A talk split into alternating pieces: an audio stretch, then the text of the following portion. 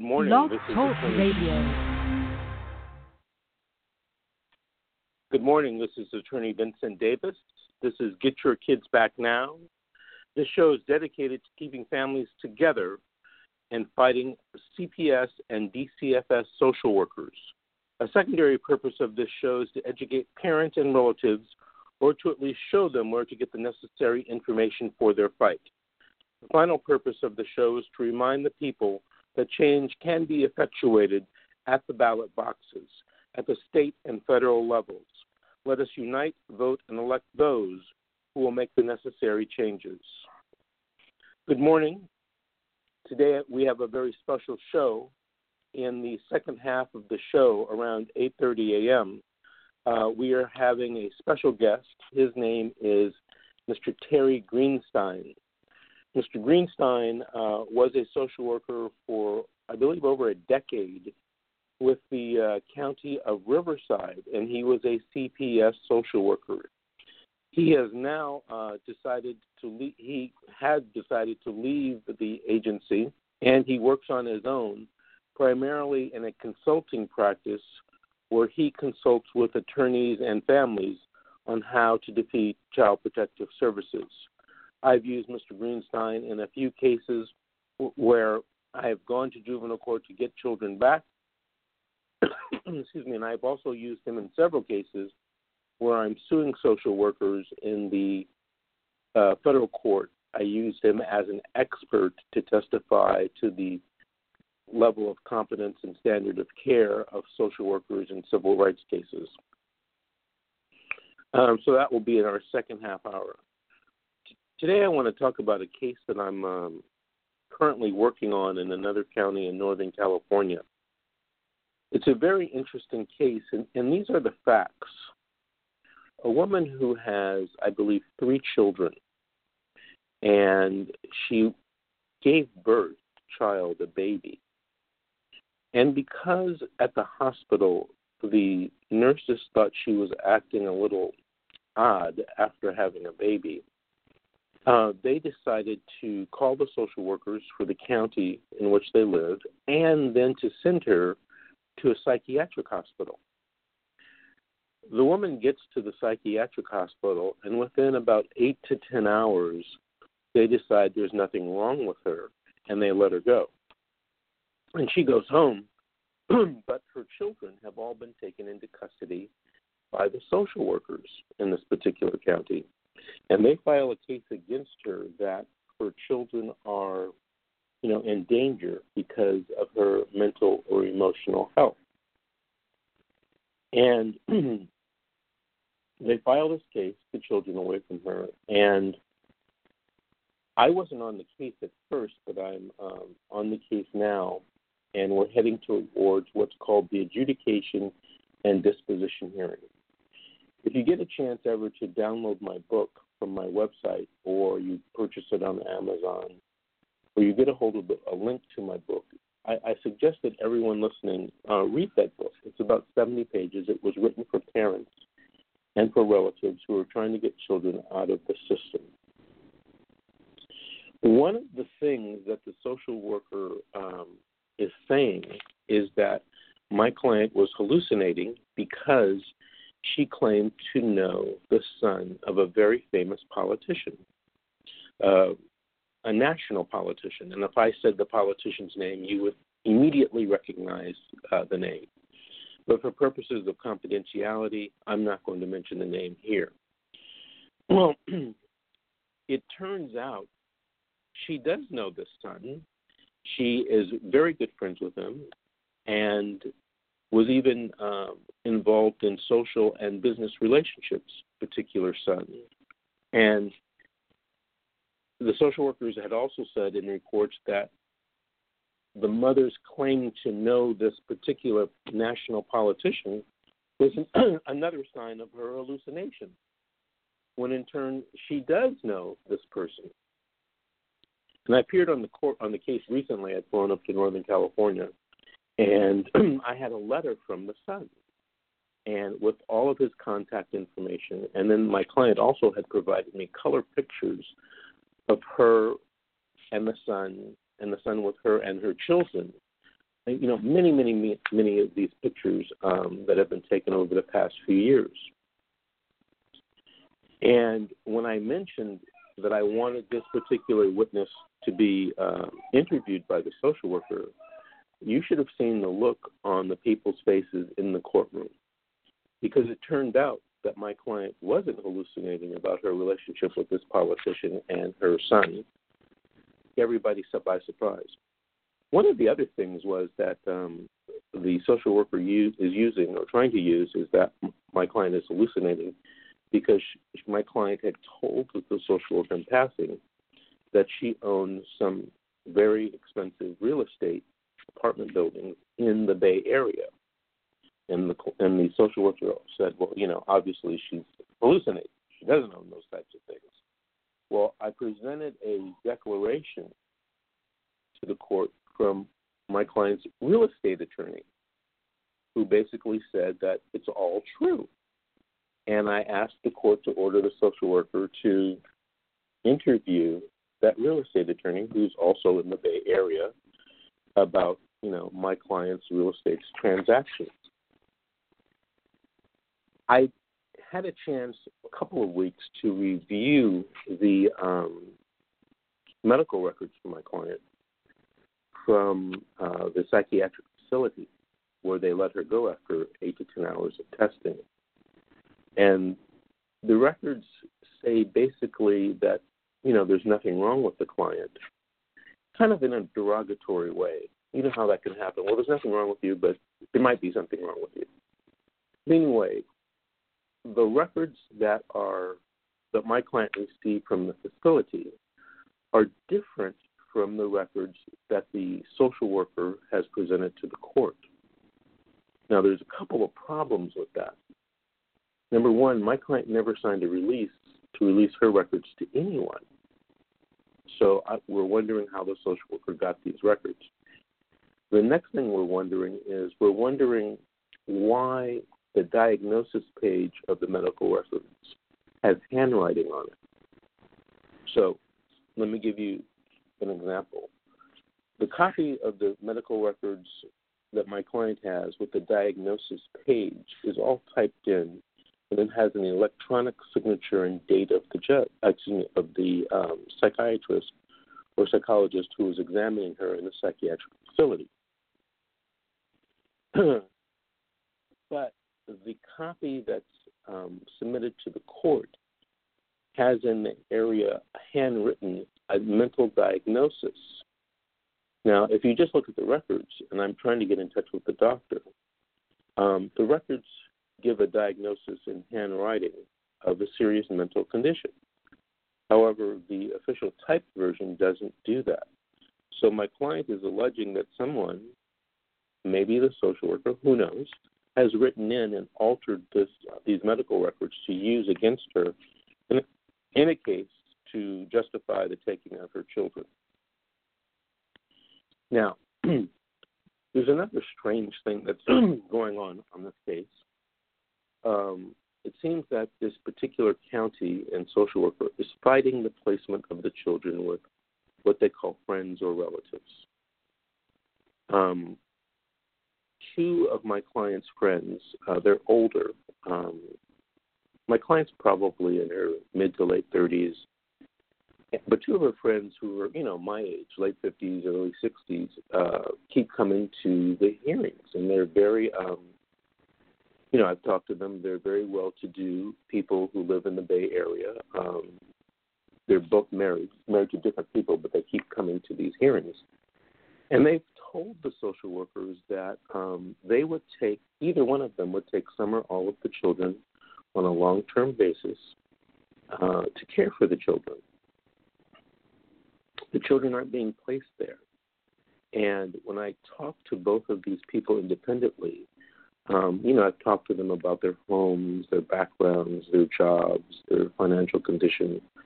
These are, um, for lack of a better description, very rich, educated people who have the means to take care of these children. one of uh, the excuses given to one of the uh, friends of the family was, you you can't afford to take care of the children without a public assistance, and to get public assistance, you must go through this long process. well, this friend, this woman told me, and so did the gentleman, that they didn't need the money to take care of the children, that they could independently take care of the children. Another strange thing happened in the courtroom. Now, remember, the kids were taken away from my client because my client uh, allegedly has a mental emotional condition. And by the way, when I talk to her, she seems fine. Uh, she's a little upset that these, you know, her children have been taken away from her. But you know, when I talk to her about the case and strategies and things to do, I, you know, there's no problem. I've been doing this. I've been an attorney, excuse me, for 31 years, and you know, I'm not a psychologist. I'm not a psychiatrist. And sometimes I, you know, I have the feeling, well, there might be something wrong here, but I do not have that feeling at all with this particular client. And um, so it, it just it's bothering me now. I, when I was recently in court, I informed the court that my client wanted to provide all medical um, services and dental services to the children uh, through her own private insurance and her own um, out of her own pocket, and not use county uh, supplied documents or doctors and dentists. And uh, you know, the courtroom went silent when I mentioned that because I would bet, I'm, I don't know for sure, that that's probably the first time anyone in the courtroom has ever heard of such a thing because my client has the financial means to take care of those things. and although the county wanted to fight me on it, I mean, they, they, you know, what could they say? Uh, they wouldn't have to use public money, and you know, the children would be well taken care of. Interestingly enough, all of the children are not placed together. I think the two oldest ones are placed together. Uh, the next child is placed by him or herself in a foster home. And then, of course, there was the baby who's placed in another foster home. So there's four children in all. Now that I'm thinking about it, not three, there's four children in all. Now, they come to court saying that they want to place all of the children or have them evaluated for mental or emotional conditions.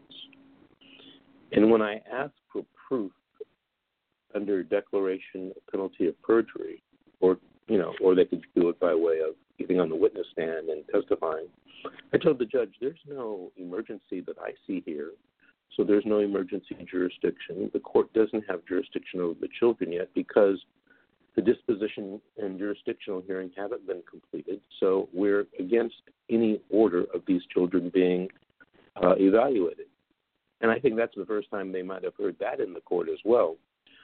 But um, the court ordered that the department, if they had something, you know, to apply for it with a, you know, a description and a declaration under penalty of perjury before she would sign any order. And I, of course, get a copy of that so I can um, uh, refuted.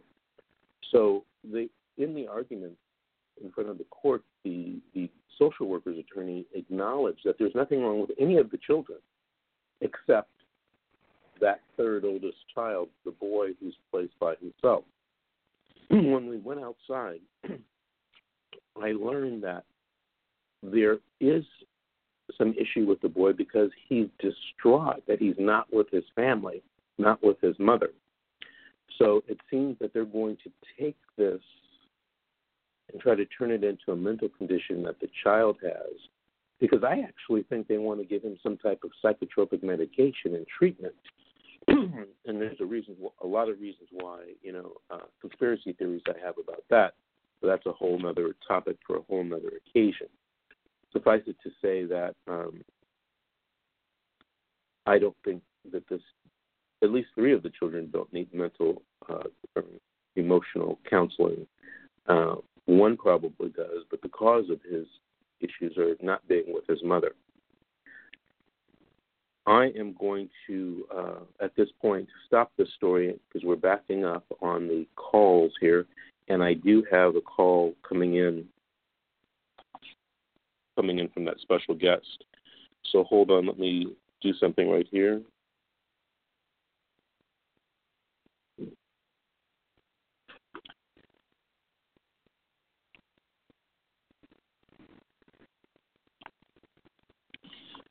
Right.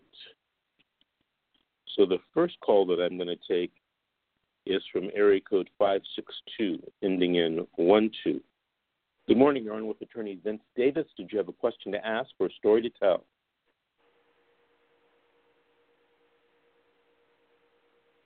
Good morning. You're on with attorney Hello? Vince Davis.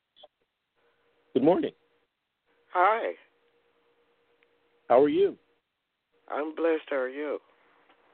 Sitting here, kind of tearing up, listening to what you're talking about. My, my name is Angela Smith. Oh, we don't use names. I'm sorry, but Okay. we uh, we, we want to keep everything confidential.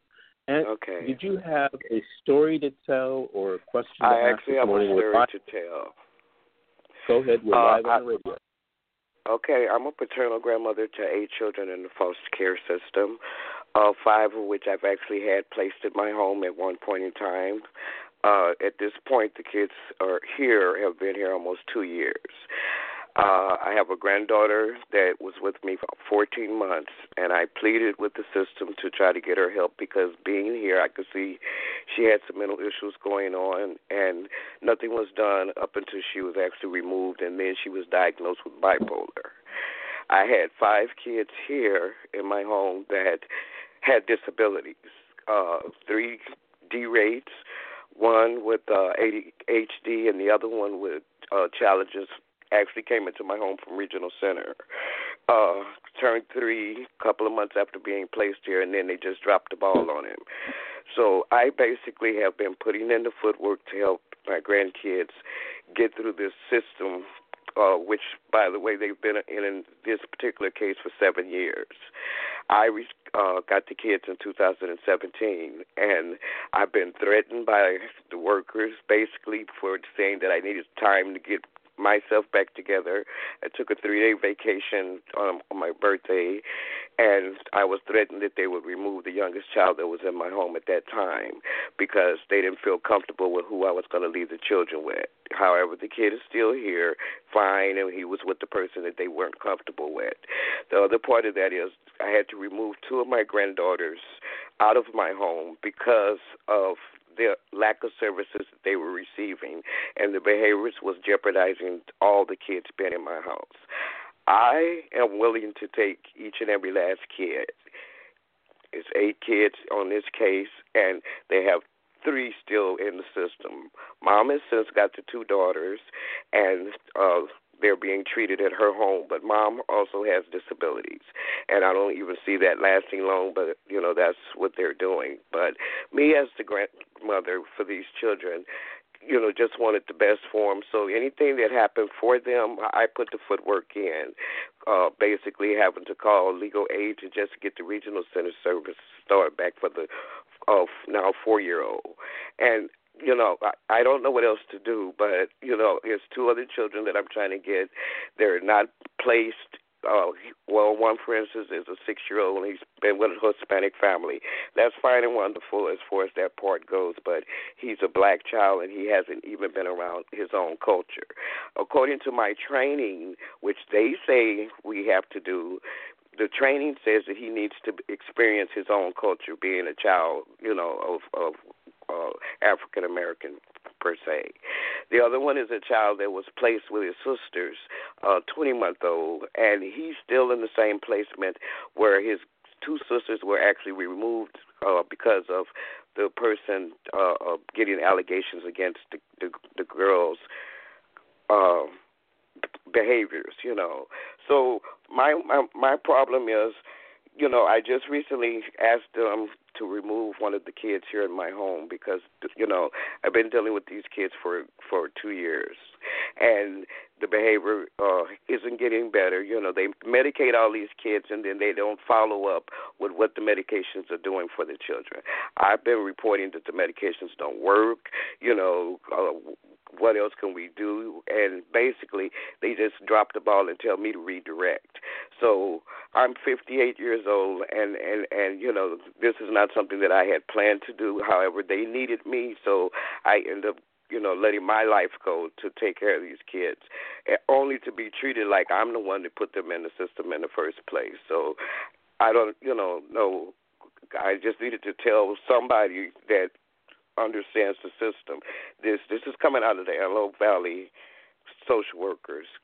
And as far as I'm concerned, if none of them have been any help for my grandkids, you know, and and it's it's sickening and heartbreaking to think, you know, you see your your grandkids before they go into the system as kids playing and having fun, and then when you get them, every last one of them is on medication. You know, how does that happen when you know they were normal kids when they went in, and then all of a sudden everybody's taking a pill? You know, so it's just a lot going on with this case, and and you know I could talk forever, uh, you know, telling you stories that's going to happen. But at the end of the day, I, I was seeking someone that could help me try to figure out what I need to do because now the case is coming to a close, and they're not trying to place the two younger kids with me because they're not my paternal, I mean, my biological grandkids. But there is one here that's already not my biological grandkid, and he's doing fine, and he's got his services. He's in school, you know, he's talking now. He couldn't even talk when he came to my home, you know, so I I don't understand what the problem is as far as that part goes. If I'm willing to take them, why can't I get them? I have the adequate space for them. I have beds already purchased for them, you know, and it's it's just like it's we do what we want to do when we want to do it, and the, the reasoning they're telling me that they don't want to place the kids is because uh, they're closer to their mom, you know. But mom is not going to get them. In. I've been in mom's life since before she started having babies. She has requested that those kids be placed with me because she wants her children together. And the system itself is saying, well, we're going to do it the way we want to do it. Okay. So, um, hold on a second. So, you want to get your number one concern right now is to getting two of the grandchildren who are who are not biologically your grandchildren placed with you so that they'll be with all the siblings and the mother yes. support status. Okay, yes. so let me let me tell you how to do that. Do you have a pen and a piece of paper? Yes. I'm ready. Okay. So I was a little bit confused. You said the case is about to end. Why do you think it's about to end? Well, they're going to uh, start uh, putting the kids up for uh, uh, adoption and and and guardianship. Um, okay. And, and that's when I say end, that's what I mean. Okay, so you're going to have to move fast on this, all right? Yes. First, the first thing you're going to have to do is you're going to have to file a de facto motion regarding those two grandchildren. Mm-hmm. So just write number one de facto. Now here's the, Mhm. here's a problem. When you talk to a lot of attorneys who even practice in this area, they're going to tell you or they might tell you that you're not entitled to file a de facto motion because you've never taken care of those children. If mm-hmm. they tell you that, you will they will be telling you something that's incorrect, and then you tell them that you want to file something called a Charles S motion, de facto motion for relatives. Mm-hmm. There's this little known or forgotten case in California that says that you can have standing in a case if you're a relative that has interest in the children. That would mean you. Mm-hmm. Now, relative is defined uh, differently in uh, the juvenile dependency system.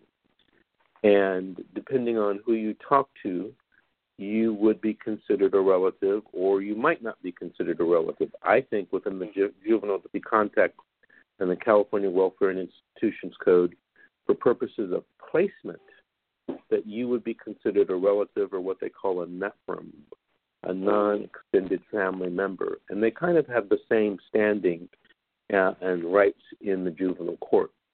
The mm-hmm. second thing that, and the most important thing you want to do is you want to file what's called a 388 petition. That is a, a form where you fill out and you uh, provide a declaration and evidence and pictures or whatever to the judge to say, hey, judge, I want to change something about this child's case. Specifically, I want, you know, custody and or visitation of the child. Mm-hmm.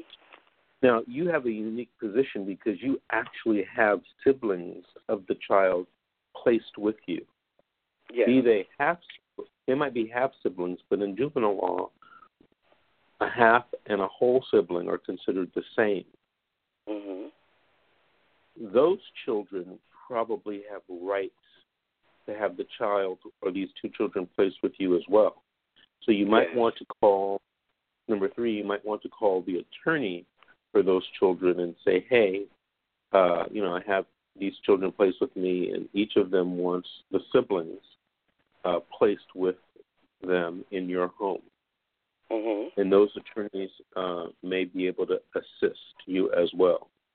Okay. The third thing that you should do, the third thing you should do is you should file a petition to disclose all of the records uh, of the of these two children to you. There may mm-hmm. be evidence in there uh, that you need to know. Sometimes there's evidence in these files that you know where they're talking about you in a negative way, and since you don't know anything about it, you can't stand up and say, "Hey, judge, you know." The lady said, I'm a convicted mass murderer. That's not mm-hmm. true. Yes. And here's my proof. So you need to get those records and disclose that as well. The next mm-hmm. thing you should do is, uh, and this is a little bit provocative, um, there are a lot of people who uh, disagree with me on this issue, judges included, but I think that you should file petitions for legal guardianship and permanent. Mm-hmm in my in my opinion, that triggers a lot of other things that I think will be helpful for you in getting the children placed with you and or getting visitation with you. Mm-hmm. The final thing that you or any relative can file, and it's very simple, although I haven't seen any hearings regarding it, and I haven't really seen anybody address this in the courtroom um, because it's so unusual. And I, I don't think most people know about it. It's called a JV285. JV285. Mm-hmm. If you Google it, um, and you're in California, the form will come up. And it's a very simple formula to be filled out by non attorneys, one of the few forms that can be filled out by non attorneys, in my opinion. Um, it uh, informs the judge of everything you want with respect to that particular child. Mm-hmm. Okay? So when you, I don't have the form in front of me, but just Google it. You, you the form okay. will come up, and usually okay. a fillable PDF will appear on the on, on, on you know when you click it on, on on the internet, and you can just fill yeah. it out and send it in. You got to file mm-hmm. it, keep a copy with you, uh, proof that you filed it. But those are all mm-hmm. of the things that you need to do. Now, notwithstanding the last thing I said that you could do that on your own, I don't suggest that you do any of the other things on your own. I suggest that you find a lawyer that can be that can help you, uh, because a lot of these things need to be filled up by lawyers. Um, yes. You know, because they're they're familiar with the rules of evidence, they're familiar with the rules of you know civil procedure, the local rules, and the rules that you know control juvenile dependency. You know, let's not forget it is the Los Angeles or whatever county you're in. For you, it'd be the Los Angeles Superior Court and there are rules that you have to follow with respect to procedure, evidence, and other things. So you're going to need to have an attorney assist you. If you can't afford an attorney, some courts, although they don't do this very much anymore, some courts will appoint you a lawyer. Okay. Okay. Uh, you, you might be able to get a court-appointed lawyer, um, but if you're not, you're going to have to hire one. And if you can't afford to hire one to do everything for you, at least talk to someone and consult with someone or hire them, you know, on a consulting basis so that they can assist you in preparing these papers. Now, here's mm-hmm. the thing. Here's the here's a little trick. If you're granted a hearing on these things that I've told you to file, you're going to definitely need a lawyer unless you have some type of legal experience and are familiar with uh, procedure and evidentiary rules in the Superior Court of California in juvenile dependency cases. And I don't. yeah, so you're definitely going to have to have someone. Um, and I was quoted, you know, 9,500 because of the case and how many people are involved in the case. And honestly, because at the end of the day, you know, these kids actually were with me nine months, five children that I didn't even get paid for. You know, they they said the RFA new rule says that it goes from time of approval versus time of placement.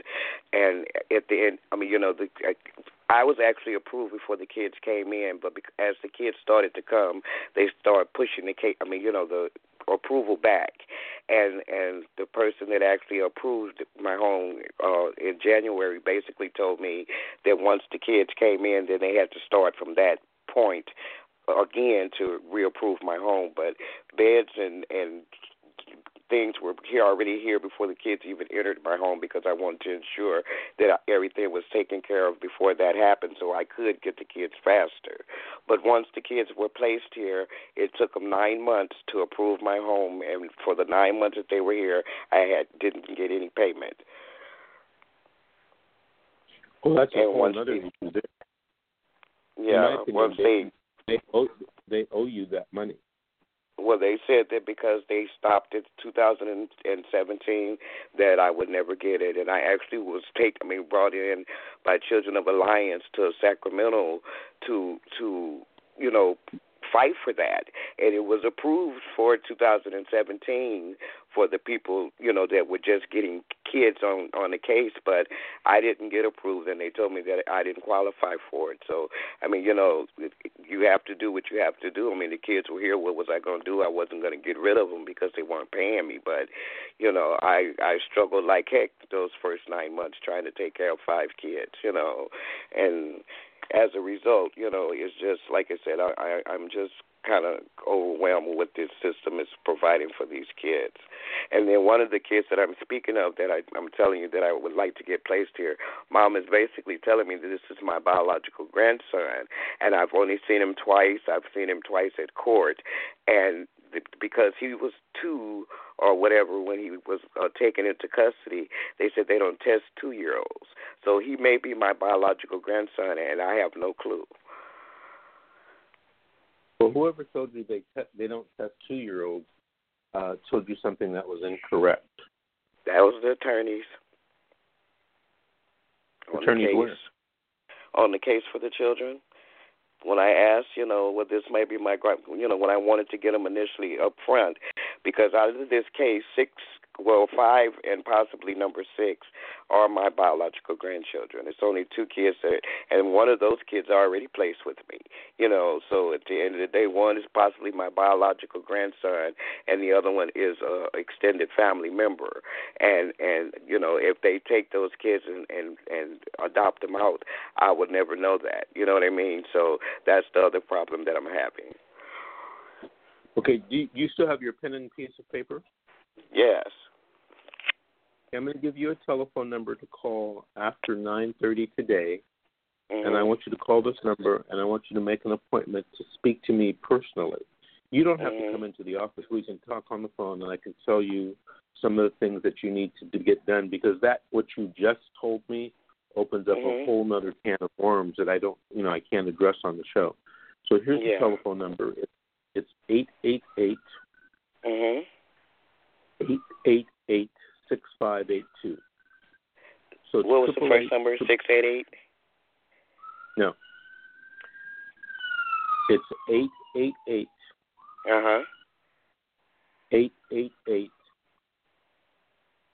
six five eight two.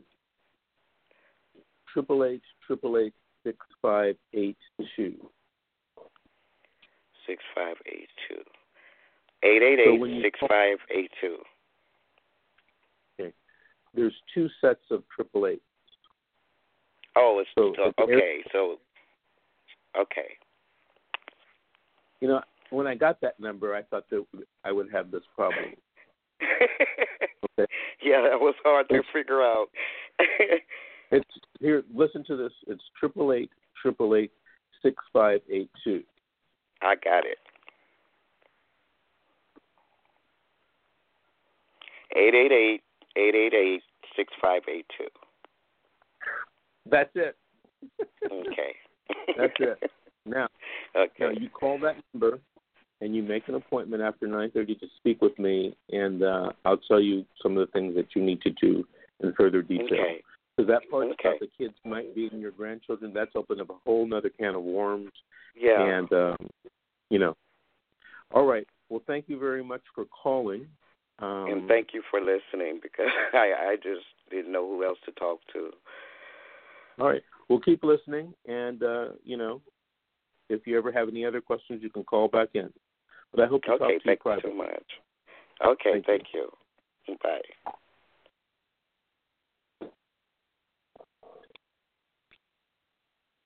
Okay, that was a interesting call, and that last the most interesting thing about it. Now, we're running out of time in today's show. My producer is passing me notes. Um, I'm going to take our special guest caller right now. Let me see if I can get him on the line. Good morning, Terry. Are you there? Good morning. How are you? I'm doing good. How are you? I'm doing very well. I would say a long time no no no see, but I saw you in court the other day. yeah, an exciting day. Terry, do me a favor. Tell our listeners something about your background. Okay. I have been working in the mental health field since 1985, specializing in working with children and chemical dependencies. Um, but I spent 14 years working for Riverside County Child Protective Services as a social worker slash child abuse investigator, which really opened my, my eyes to the system. And what are you doing now? Right now, I am the proud owner and president of TEG Consultants. What I have done is I've taken my experience as a social worker and now I help families who have been wronged by Child Protective Services and I help them figure it out and come and testify if I have to or write reports if I have to. And I also work on uh, civil lawsuits uh, federal civil lawsuits uh, against uh, county child welfare agencies. Very good. What's your um, if I were a listener and I wanted to get in, get a hold of you and talk to you, uh, why don't you give us your office number and your email address? My office number is 951 236 2379. My website is tegconsultants.org, all one word, and my email is T E G R E E N S T E I N at yahoo.com. Terry, I didn't really understand when you said your email address. Did you say T or T? T. Okay, give the it's email address one more time. Okay. It's T E Greenstein. I was trying to spell it out. At yahoo.com. Greenstein is G R E E N S T E I N. So it's T as in Tom, E as in Edward, Greenstein at yahoo.com. Perfect. Thank you, Terry. Terry, one of the things that you just said a few moments ago that when you worked for the county of Riverside, for Child Protective Services that you that it quote opened your eyes. What did you mean by that? Well, I think I was pretty naive when I started uh, working for the county as far as child abuse, and um, because I was trained especially for uh, child sexual abuse and child physical abuse, um, I got those cases and it opened my eyes to uh, the types of abuse that can happen to children and the mistakes that social workers make when dealing with families. Can you give me an example of um, some mistakes social workers make when dealing with families? Well, here it is. Social workers today, there's a very high turnover. It's a very it is a very difficult job. It is very stressful. There are time constraints that you do have to follow because there's money involved. Um, and they do get trained, but they get out there in the real world where they really get the experience of how to handle families and how to handle these situations. And they burn out and they leave. So all you have is these new people that are coming in who, yeah, they know the textbook stuff, but the textbook stuff goes out the window once you walk out the door. And they're just not they're just not trained right. And everything has to go through the supervisors now. Why is that um, a problem?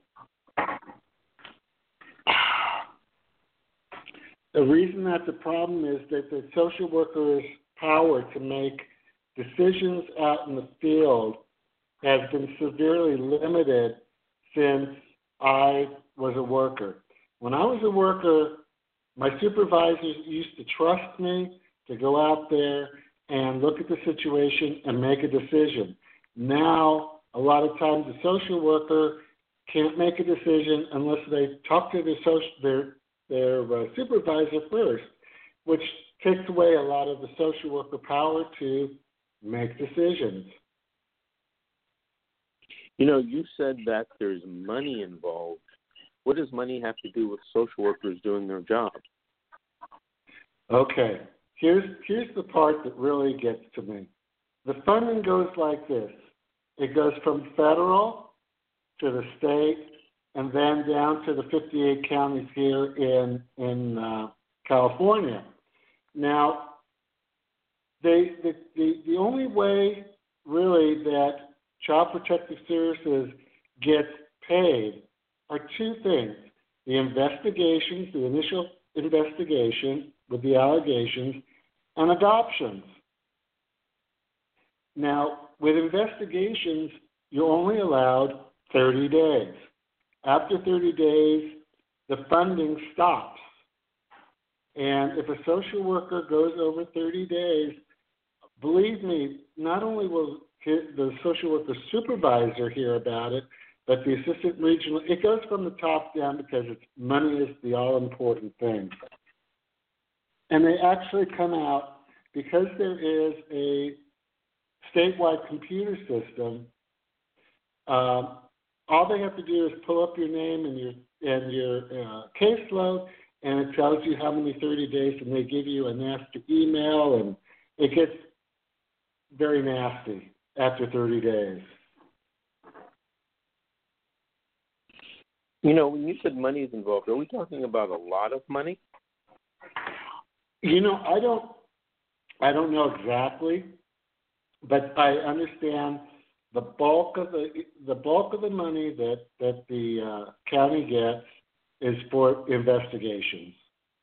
They don't get a lot of money for after the after the uh, child is detained, if the child is detained. Just adoptions and investigations. Terry, have you ever seen a video that um, was on the internet? And I think Facebook made the attorney take it down.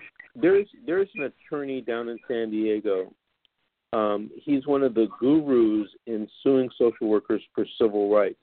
His name is Shawn McMillan. Have you heard about Shawn McMillan? Yes. Um, I have never spoken directly to Shawn, but I've sent him emails. I'm on his website, kind of thing. I signed into his website. Um, and I would love to do some work for them. San Diego um, has a lot of problems down there too with their, their county uh, welfare agency. Right. Well, uh, several years ago, maybe two, three years ago, it seems like, Shawn took the deposition of the person I'll call the chief financial officer for Orange County social, uh, CPS.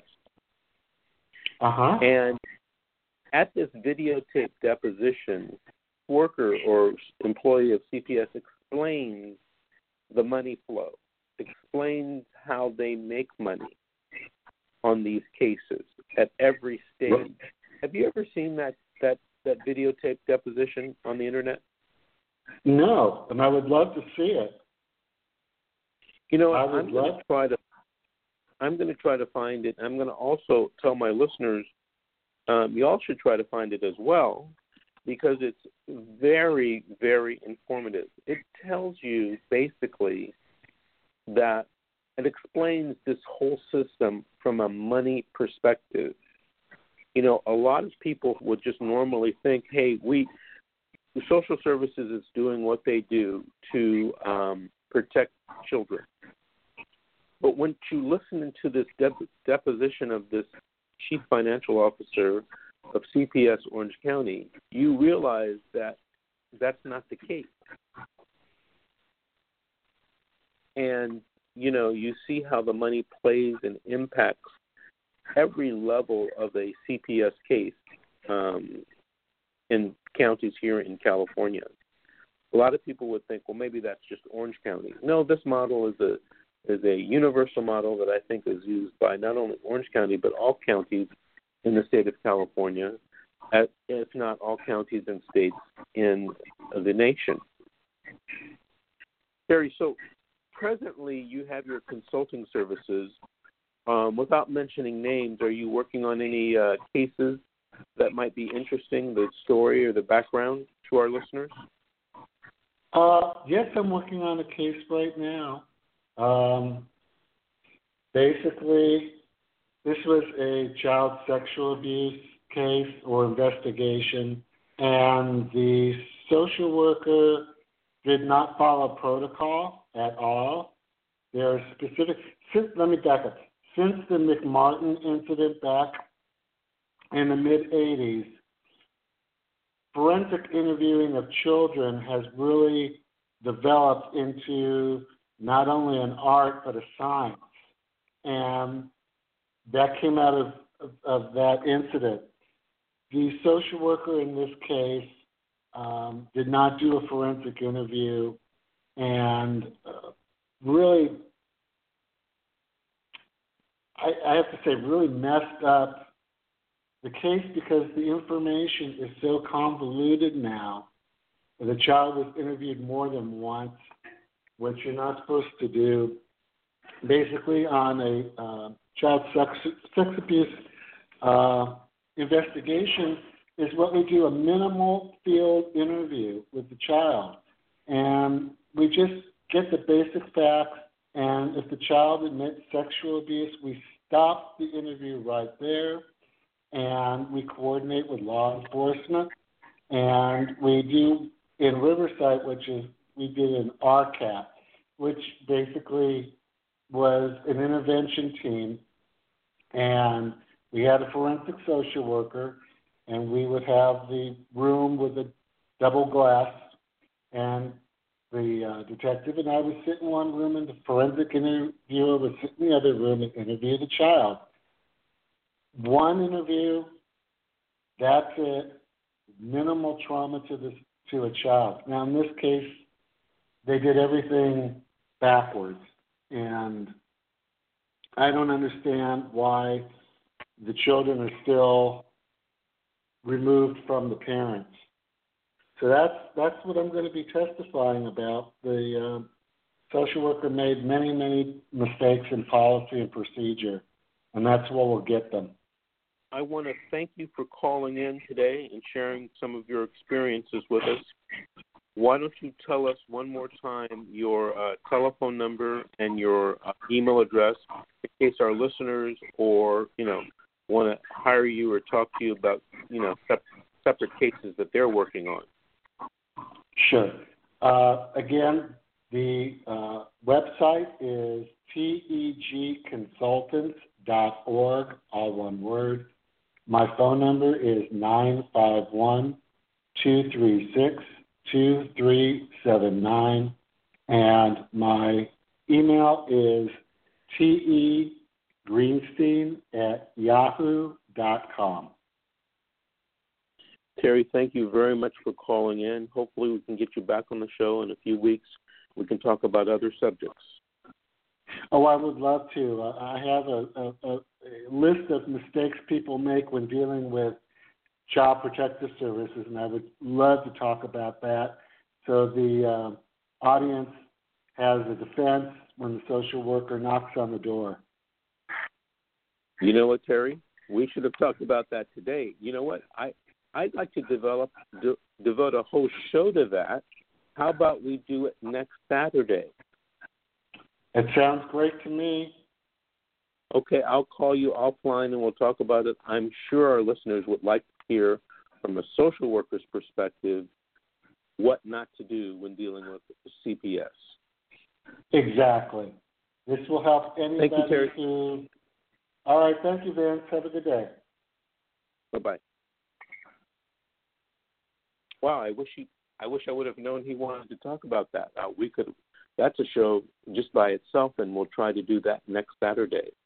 So if you're listening today, next Saturday we're going to have a 14-year retired Child Protective Services uh, worker tell us what not to do when we have contact with uh, social workers. You know, we're running out of time. We did start a few moments late. I'm going to try to one more call. Um, it's from area code 415, ending in 17. Good morning. This Hello. is Attorney Vincent. Hi, this is Attorney Vincent Davis. Did you have a story to tell or a question to ask? Actually, I have a question to ask. Go ahead. Um, sorry, I'm trying to adjust my phone. Um, there is a case that you have on your radio show where um, the children were removed and not um, offered reunification, um, and through filing of a writ or intent to file a writ and um, all of that mess that comes after that, the court hearing or the court was placed on a stay by the appellate court. I'm in a very similar situation. Um, and the stay is upheld the San Mateo count or the San Mateo County Court now for over four months, five months. I'm wondering how long make this stay can go and what what to do, um, whether what these, what happens in the meantime with um, the children as far as they're they're just waiting in limbo. It seems as though until we get back, we get any answer from the appellate court. Okay, so this is what happened in the case that we're currently involved in. It happened, I won't say a lot, but you know, uh, it happens um, enough where I would say it's frequent. Frequent. Um, so we're at usually what's called the 366.26F hearing, and that's the hearing, you know, the last hearing whether the children are going to be returned to the parents or whether they're going to be sent out for a permanent plan, which is usually adoption. And they schedule a 366.26 hearing to terminate the rights. Well, in the case that we're involved with, the court ruled against my client and set the case for the 2 6 hearing. In the interim, we filed an emergency, well, it's not an emergency, but it's a writ. And usually those are, are, are appellate proceedings that are um, heard on a very quick basis. And we filed a writ, and the Court of Appeals decided to stop all proceedings in the trial court. So, you know, the hearing to terminate the parents' rights had come was coming up, and so the the Court of Appeals ordered that no further hearing should take place while they decide on, you know, how to rule in the case. Now there are two basic ways they could rule, but really an infinite number of ways they can rule. They could rule that um, the court down below made a mistake, and you know, people should get family reunification services, or that the children should be returned to them. Or the court could rule, you know what, we've thought about it, and the court down below didn't make a mistake. You can proceed with the termination of the parent's rights. And there's a lot of things that can happen that are in between that.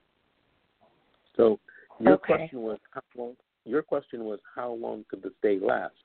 It could it could last I won't say forever because that would be exaggerating, but could it, it could last for months.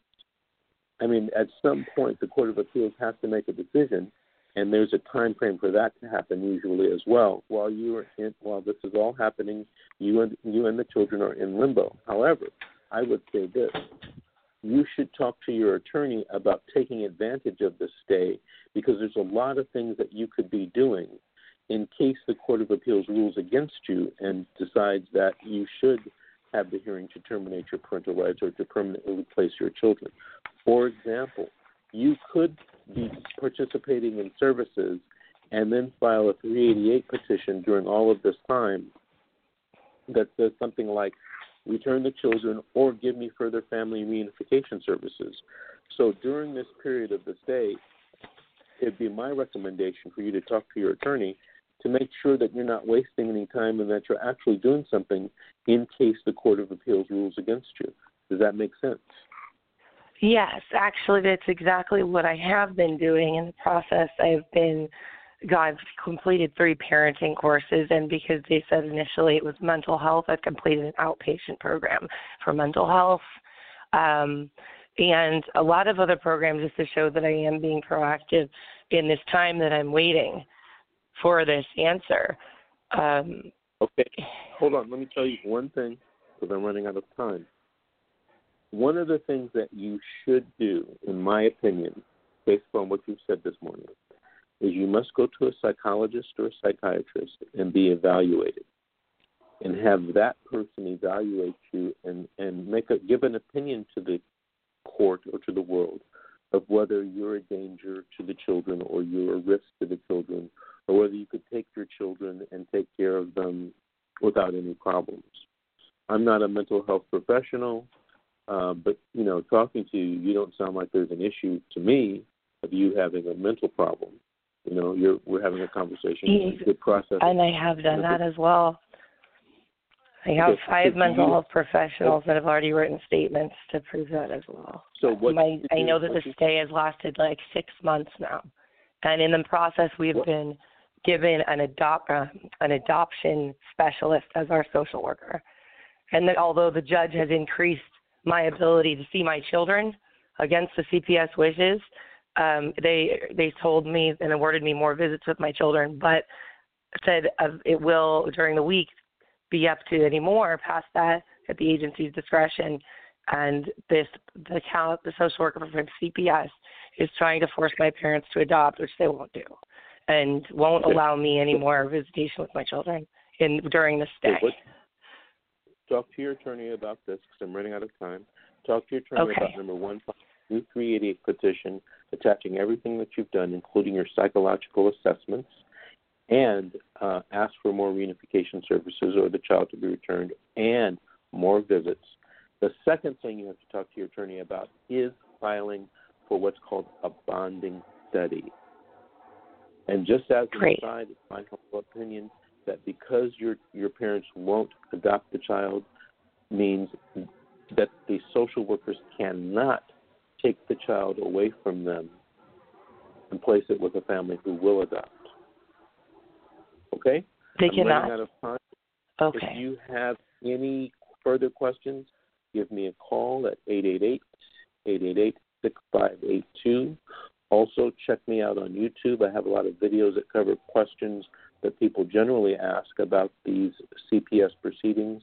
Also, visit my website, uh, fightchildprotectiveservices.com and fcps.lawyer. And give us a call if you have any questions. I can talk to you personally. Ma'am, thank you for calling. Thank you. And we'll see you, we'll see you and the rest of the audience next week on the radio. Thank you.